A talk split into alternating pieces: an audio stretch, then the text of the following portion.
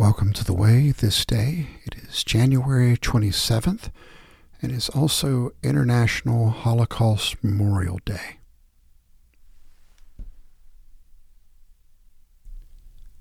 The 27th day of the month. People will come from east and west, from north and south, and will eat in the kingdom of God. Luke 13, verse 29. Make disciples of all nations, baptizing them in the name of the Father and of the Son and of the Holy Spirit, and teaching them to obey everything that I have commanded you. Matthew 28, verses 19 through 20. Today we consider what it means to say that the Church is Catholic. Few words have occasioned so much misunderstanding as this one. Some churches that use the Apostles' Creed or Nicene Creed refuse to follow the standard wording and instead of saying Catholic, they say Christian or universal. The second of the alternatives is the correct one Catholic, far from meaning one particular branch of the Church, means the entire tree of the Church, so to speak. The Roman Catholic Church is that part of the universal Church headquartered in Rome, but Protestant bodies could well argue that they are Lutheran Catholics or Presbyterian Catholics or Methodist Catholics, for example. To affirm the Catholicity of the church is to remind ourselves that our sisters and brothers in the faith that are scattered across the whole earth using various languages, liturgies, and customs, but all give allegiance to Jesus Christ as God's messenger of grace and peace. Too often we focus so much attention on the work of our own congregation, our denomination, that we lose sight of the Church Catholic. To the extent that we do this, we diminish our appreciation for the diversity of the Christian family. Opening prayer. Let all the people praise you, O God. Let all the people praise you. For you have created all and redeemed all. You have established a church, calling it to be faithful in every time and place. Draw together all who are one in Christ, that across the whole earth there may be witnesses to you to the glory of your name. O God, one in diversity. O God, three in unity. Amen. Psalm 67 God, mark us with grace and blessing. Smile. The whole country will see how you work. All the godless nations see how you save. God, let people thank and enjoy you. Let all people thank and enjoy you. Let all far flung people become happy and shout their happiness because you judge them fair and square. You tend the far flung peoples. God, let people thank and enjoy you. Let all people thank and enjoy you. Earth, Display your exuberance. You mark us with blessing, O God, our God. You mark us with blessing, O God. Earth's four corners honor him. From the 17th chapter of the book of Genesis, verses 15 through 27. God said to Abraham, As for Sarai, your wife, you shall not call her Sarai, but Sarah shall be her name. I will bless her and also give you a son by her. I will bless her, and she shall give rise to the nations. Kings of people shall come from her. Then Abraham fell on his face and laughed and said to him, Can a child be born to a man who is a hundred years old?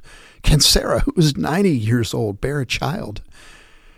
And Abraham said to God, Oh, that Ishmael might live in your sight. God said, No, but your wife Sarah shall bear you a son, and you shall name him Isaac. I will establish my covenant with him as an everlasting covenant for his offspring after him. As for Ishmael, I have heard you. I will bless him and make him fruitful and exceedingly numerous. He shall be the father of twelve princes, and I will make him a great nation. But my covenant I will establish with Isaac, whom Sarah shall bear to you this season next year. And when he had finished talking with him, God went up from Abraham. Then Abraham took his son Ishmael and all the slaves born in his house, or bought with his money, every male among the men of Abraham's house, and he circumcised the flesh of their foreskins that very day, as God had said to him. Abraham was ninety nine years old when he was circumcised in the flesh of his foreskin, and his son Ishmael was thirteen years old when he was circumcised in the flesh of his foreskin. That very day Abraham and his son Ishmael were circumcised and all the men of his house, slaves born in the house, and those bought with money from a foreigner, were circumcised with him.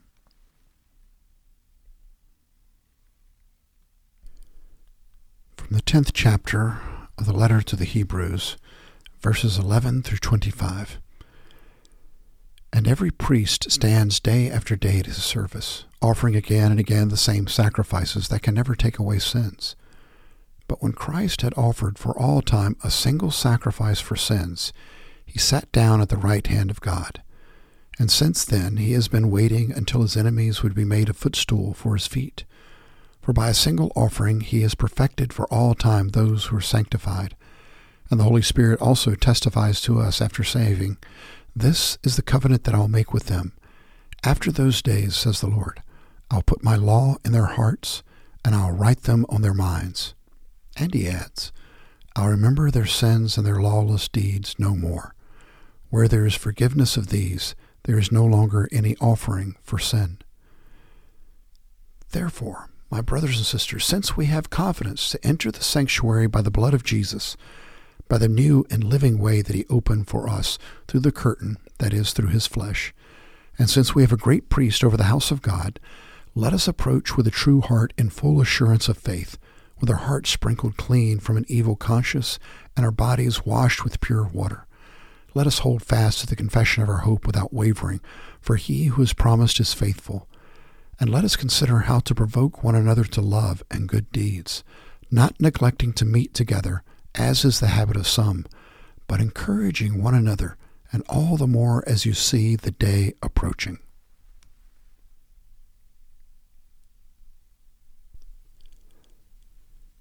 From the sixth chapter of the Gospel of John, verses 1 through 15. After this, Jesus went to the other side of the Sea of Galilee, also called the Sea of Tiberias. A large crowd kept following him because they saw the signs that he was doing for the sick. Jesus went up the mountain and sat down there with his disciples. And the Passover, the festival of the Jews, was near. When he looked up and saw a large crowd coming toward him, Jesus said to Philip, where are we to buy for these people to eat? He said this to test him, for he himself knew what he was going to do. Philip answered him, Two hundred denarii would not buy enough bread for each of them to get a little. One of his disciples, Andrew, Simon Peter's brother, said to him, There's a little boy here who has five barley loaves and two fish. But what are they among so many people? Jesus said to them, Make the people sit down know, there's a great deal of grass in the place, so they sat down, about five thousand in all. Then Jesus took the loaves, and when he had given thanks, he distributed them to those who were seated, so also the fish, as much as they wanted. When they were satisfied, he told his disciples, Gather up the fragments left over, so that nothing may be lost. So they gathered them up from the fragments of the five barley loaves left by those who had eaten. They filled twelve baskets. When the people saw the sign that he had done, they began to say, This is indeed the prophet who is to come into the world. When Jesus realized that they were about to come and take him by force to make him king, he withdrew again to the mountain by himself. These are the readings of the Word of God for the people of God. Thanks be to God.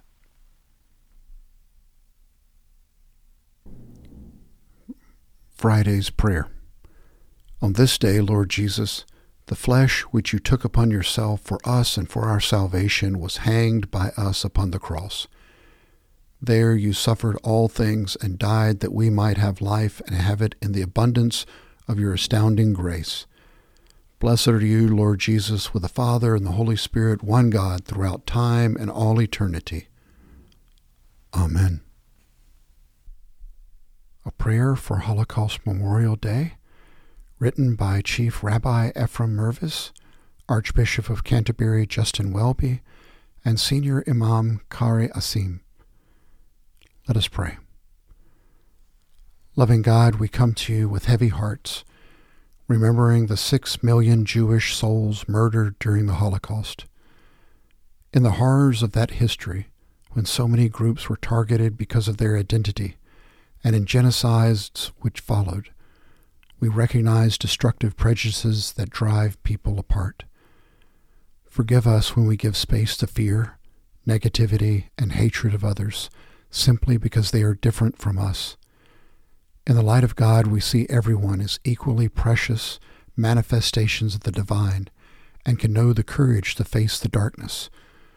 Through our prayers and actions, help us to stand together with those who are suffering, so that light may banish all darkness.